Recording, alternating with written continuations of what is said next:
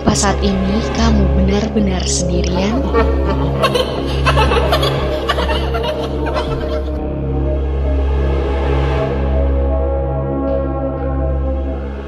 Selamat datang di podcast The Meet episode ke-12 Kali ini seperti biasa kita mengundang salah satu kompips yang mau berbagi cerita horornya di podcast The Meet Buat kompips lainnya yang mau share ceritanya bisa juga kirim cerita kamu di labilcom.ub@gmail.com. Cerita horor yang terpilih akan kita undang ke sini biar kamu bisa ceritain langsung pengalaman horor kamu. Betul sekali. Oke, Rizka. Hari ini kita sudah kedatangan siapa? Yap. Eh, di episode kali ini seperti biasa kami menghadirkan narasumber ya, Mas Sabta ya, Ya. yang akan menceritakan eh, pengalaman mistisnya, berbagi kisah horornya. Nah, saat ini udah hadir di tengah-tengah kita semuanya sebut saja. ada Mbak Tasya. Halo Mbak Tasya, bisa dengar? Bisa, halo, selamat malam. Apa kabar nih Mbak Tasya? Baik, tetap sehat. Sehat ya. Mudah-mudahan teman-teman juga sehat-sehat ya. Amin. Amin. Jiwa dan amin. raga. Amin. Karena kesehatan mental tuh juga penting di masa Betul. pandemi ini. Biar kita nggak stres, jadi kita cerita-cerita aja. Ceritanya horor. Nah, iya. Mungkin yang buat yang suka horor kali ini adalah eh, buat imun booster kali ya, buat yang suka. Iya, ya. benar. Oke deh, kalau begitu kita langsung aja nih. Ada nggak sih pengalaman dari Mbak Tasya yang eh, horor-horor gitu yang berkaitan dengan makhluk halus gitu? Sebenarnya yang paling saya inget ya, yang paling saya inget Iya. sampai sekarang misalnya waktu saya masih jadi mahasiswa baru di sebuah universitas negeri di Depok Jawa Barat mungkin angkatannya jauh sama teman-teman jadi kalau sekarang teman-teman melintas di kawasan itu sudah tidak bisa lagi eh, kita jadi apa ya pelintas bebas melewati jalur kereta Mhm. tapi pada saat itu mm, jalan pintas mau ke kampus ya nggak pintas juga sih itu jalur resmi buat ke kampus adalah melewati barel. Hmm. Barel adalah singkatan dari balik rel. Oh, di Itu zaman-zaman awal-awal itu kan masih ngekos ya. Di balik rel itulah saya ngekos. Kampusnya di balik rel yang satunya lagi gitu kan. Jadi pasti melewati rel-rel itu setiap hari. Nah, waktu itu masih masa orientasi tuh, masa ospek ya. Apa sih teman-teman sekarang nyebutnya? Iya, ospek, ospek. Masih ospek sih kayaknya. Iya, masih ospek. Jadi masih pakai jaket alma mater, masih pakai gelantungan-gelantungan apalah yang dikerjain-kerjain itu, Oh ya iya, kan? atributnya. Ah, dengan segala keriwahan itu, dengan banyak banget yang bergelantungan di leher.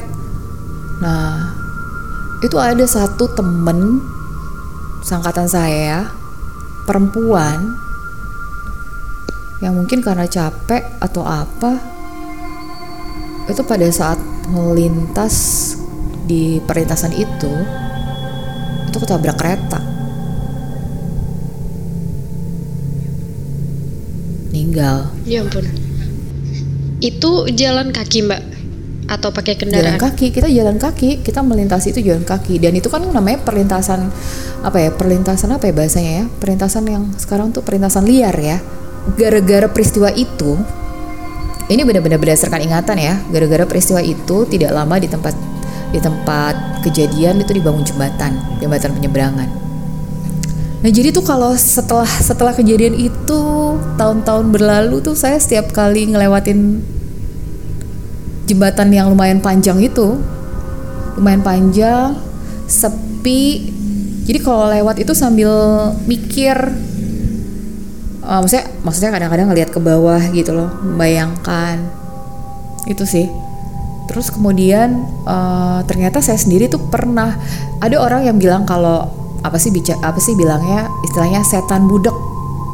Jadi katanya kalau kata orang-orang di situ kadang-kadang mbak kalau kita lagi lewat nih emang suka ada setan budak jadi kita tuh kalau dipanggil panggil orang itu nggak denger. Oh. Setan Uh, yang jadi- bikin kitanya budek gitu ya. Iya, mungkin kalau penjelasan logisnya adalah ketika kita capek, kita tuh mungkin dipanggil orang, diteriakin, awas ada kereta gitu, terus kita nggak Hmm. nggak denger. Dan saya sendiri tuh pernah hampir kayak gitu. Itu yang kejadiannya baru di dekat stasiun. Jadi eh pernah saya, pernah teman saya, jadi perlu ditepok dulu gitu. Jadi orang tuh perlu mengejar, ditepok dulu bahunya, baru kemudian sadar. Jadi orang mau teriakin kayak apa, awas ada kereta gitu, tuh nggak dengar sama sekali. Cuma itu sih, saya selalu terbayang kasihan banget kita hilang satu orang di angkatan itu. Baru mulai, belum sempat kuliah, baru mulai ospek. Terus rumahnya, lokasi rumahnya tuh deket lagi sama rumah saya, searah gitu. Kan pada kalau mahasiswa baru kan kadang-kadang masih ini ya, masih suka, oh ini dia nih. eh, geng mana gitu misalnya ya Oh. wilayah mana gitu nah, itu Iya. sebenarnya rumahnya tuh di sekitar saya nah suatu hari waktu saya mau pulang ke rumah nggak pulang ke kos udah malam saya naik taksi ngobrol-ngobrol kan kan saya suka ngobrol ngobrol-ngobrol sama supirnya ditanya lah gitu dari mana ngapain? Terus dia bilang oh kuliah di sini ya? Saya tuh dulu pernah loh bawa anak mahasiswi dari kampus. Udah sore udah sore setelah maghrib lah. Oh gitu pak. Iya. Rumahnya mengarah ke rumah saya lah gitu kawasan rumah saya. Oh iya. Di mana pak rumahnya disebutlah alamatnya Hmm. waktu itu saya masih mikir wah kayak deket rumahnya teman saya tuh yang udah nggak ada. Tapi saya diam aja. Oh langsung kepikiran dia ya mbak. iya karena eh, ya saya karena waktu itu nggak punya referensi lain ya yang spesifik ke rumahnya. Sampai hari ini pun saya masih hafal rumahnya. Eh, terus cerita lagi tentang mahasiswi itu. Dianterin sampai depan rumah sepanjang jalan juga ngobrol biasa. Terus sebentar ya pak. Oh ya tunggu tunggu. Kok nggak ada ada? Akhirnya supir taksi itu masuk ke dalam ngetok ngetok lah. Heeh ngetok ke rumah itu tempat uh, mahasiswi itu turun. Terus dia cerita kalau tadi ada mahasiswi turun masuk ke rumah ini terus belum bayar gitu. Ah, bapak-bapak yang keluar itu kemudian bilang bener pak naik dari mana? Disebutlah nama nama sebuah kampus itu. Jadi bapak itu terus bilang pak anak saya udah meninggal. Iya dan itu sih sebenarnya buat saya dengar cerita hmm. itu itu sih percaya nggak percaya ya. Karena maksudnya buat saya yang istilah gini kita kan nggak ngobrol saya juga nggak ngobrol. Saya tuh nggak ngobrol loh sama dia bahwa saya punya teman. Karena itu kan nggak nggak baru-baru banget ya nggak bicara ya bicara tahunan berbilang tahun lah. Tapi belum lulus saya dari tempat itu. Ya hmm. mungkin setahun dua tahun gitu lah ya. Setahun atau dua tahun setelah kejadian itu jadi eh buat saya itu lumayan. Lumayan horornya karena saya nggak cerita terus tiba-tiba siapa lagi? Dan Mbak Tasya juga kepikirannya karena rumahnya searah langsung mikir ke sana dan ternyata bener ya. karena dia nyebutin spesifik eh, lokasi tempat tinggalnya ya? Lokasi rumahnya ya. iya. Sama arahnya tapi rumahnya di sini loh gitu di perumahan ini kawasan ini ini pak belok ke sini iya benar itu benar banget Itu satu kali doang apa apa ada lagi? peristiwa mahasiswa tertabrak kereta itu banyak. Orang biasa ada, tapi mahasiswa juga banyak dong karena peluangnya yang pelintas itu kan kebanyakan mahasiswa. Itu sih sekarang sih mungkin cerita itu sudah tidak ada walau kalau teman-teman banyak baca itu kadang-kadang masih suka ada aja yang tertabrak di jalur Perlintasan itu. ya. Iya, jalur Oh, itu tuh tertabrak. jalur itu sih luar biasa sih, jalur itu. Banyak banget. Itu sampai ada cerita pokoknya tiap tahun Aha. tiap tahun pasti minta korban gitu bahasanya. Dan biasanya mahasiswa baru gitu. Pasti ada aja. Nah, kesaksian-kesaksian dari pedagang yang di situ atau apa ya yang di sekitar situ tuh banyak tuh yang cerita. Kesaksiannya gimana Mbak yang pernah didengar gitu? Ya itu banyak kesaksian setan budak ya. Maksudnya udah dipanggil-panggil, ditepokin, eh ada kereta gitu. Karena mungkin karena itu Iya. kan kita bicara sepersekian detik ya. Nyadarin kok ya orang itu kok jalan terus gitu.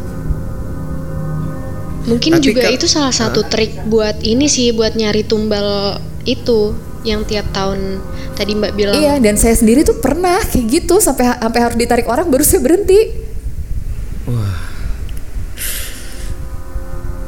Itu mungkin udah dilihatin sama orang banyak sih. Iya, bener. iya. Eh, saya punya satu cerita lagi, boleh nggak? Iya, Hmm, boleh boleh, banget. boleh, boleh.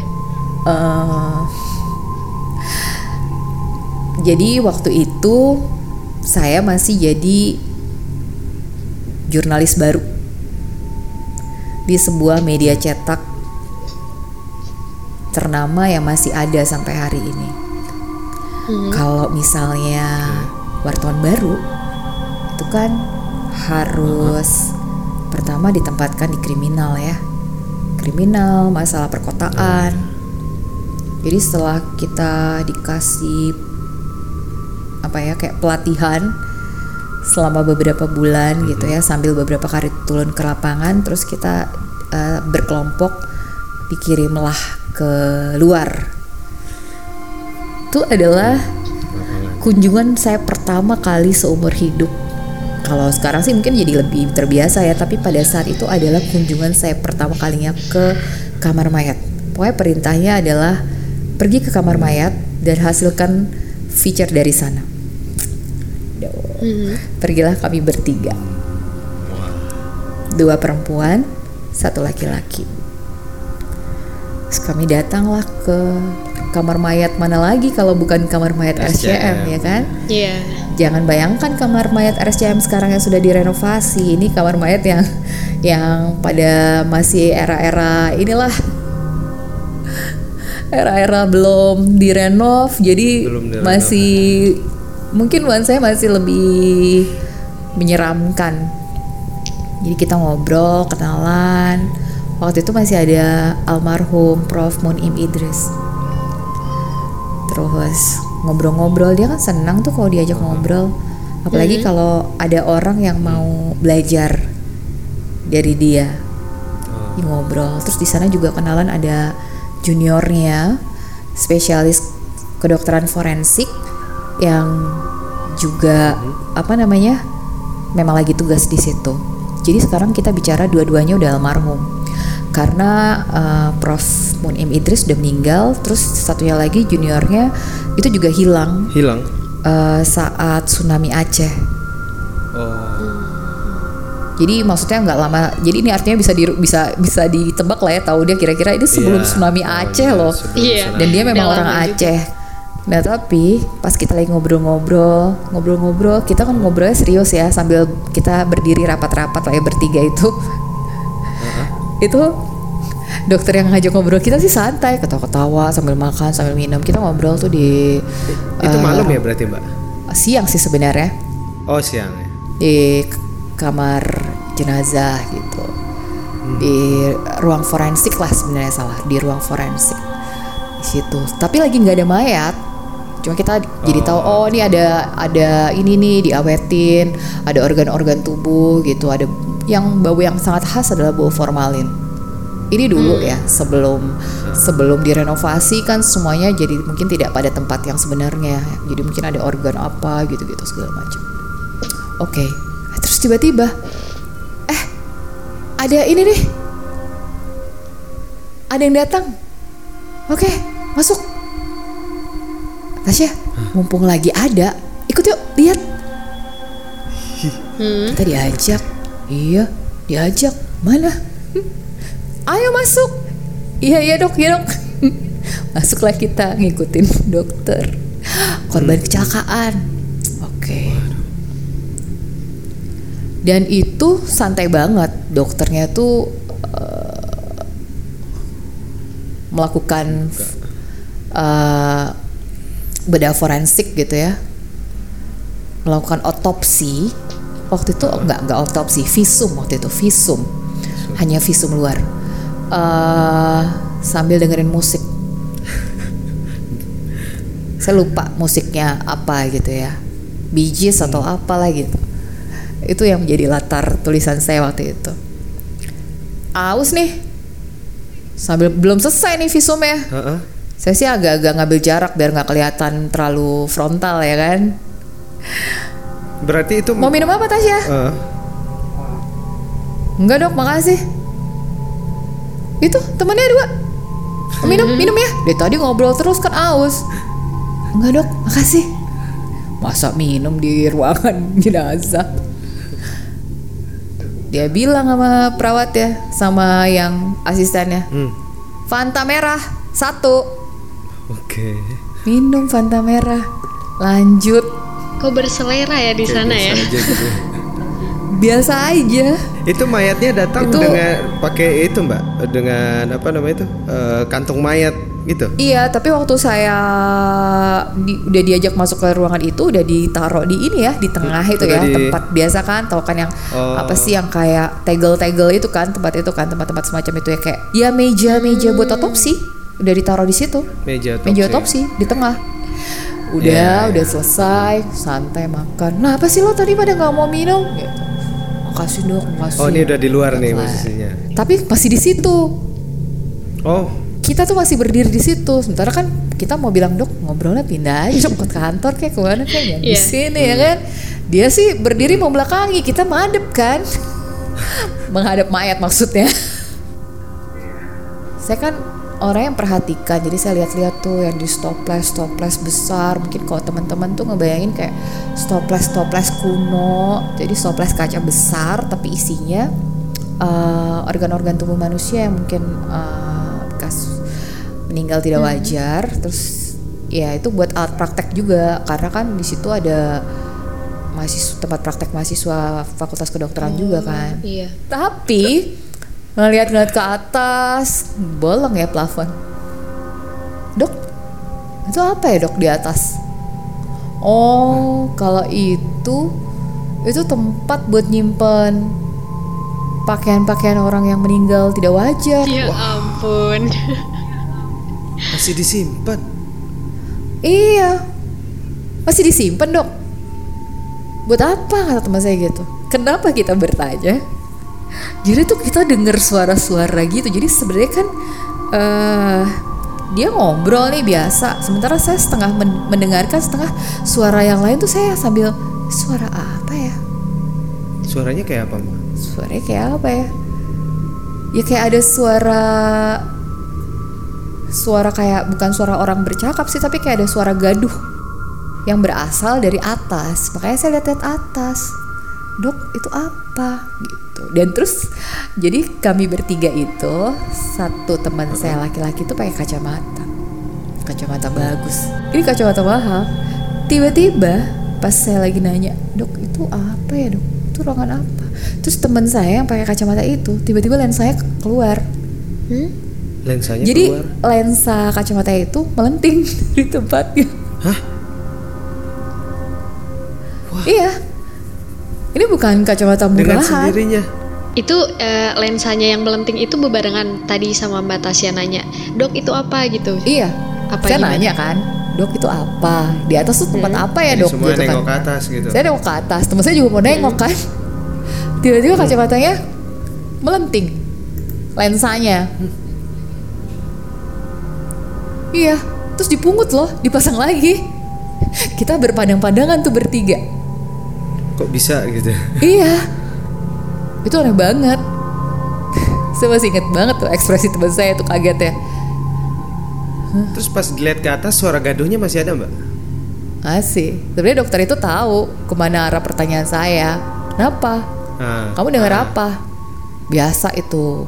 Kok di sini tembok-tembok juga bisa bicara kata dia. Oh my god. Oh gitu ya dok? iya biasa aja. Ternyata baju-baju dari atau pakaian dari orang-orang yang meninggal secara tidak wajar itu masih disimpan. Gunanya buat apa? tujuannya Kalau nanti suatu hari ditemukan novum atau bukti baru, maka kasusnya bisa dibuka lagi. Apa saat ini kamu benar-benar sendirian? Oke deh Mbak Tasya, terima Maaf kasih. ya lama banget Banyak ya ternyata. Sabta ya sama Rizko banyak Nggak banget sebenarnya ceritanya karena Nanti kita eh tau nggak bahkan ada juga cerita horor di stasiun Palmerah. Wow. itu legend di sana ya. Aduh, kalau stasiun ngeri Palmerah. lagi enggak kalau itu gue lihat gue lihat langsung. Oh ya, Itu gue nggak lama setelah ada yang ini. Ba- tapi itu buat Gimana? nextnya aja lah. Ah, boleh, boleh. nanti kita sempetin waktu lagi buat ngobrol sama Mbak Tasya Betul, lagi nih betul. ya Rizka ya. Oke deh kalau begitu sekian dulu di episode kita. Terima, Terima kasih Mbak Tasya Mbak Tasya. sharing-sharingnya. Oke, makasih. Buat kompips yang mau uh, sharing ceritanya jangan lupa di labilkom.ub@gmail.com. Cerita kamu yang terpilih akan kita undang ke sini biar kamu bisa cerita langsung ke kompips semuanya.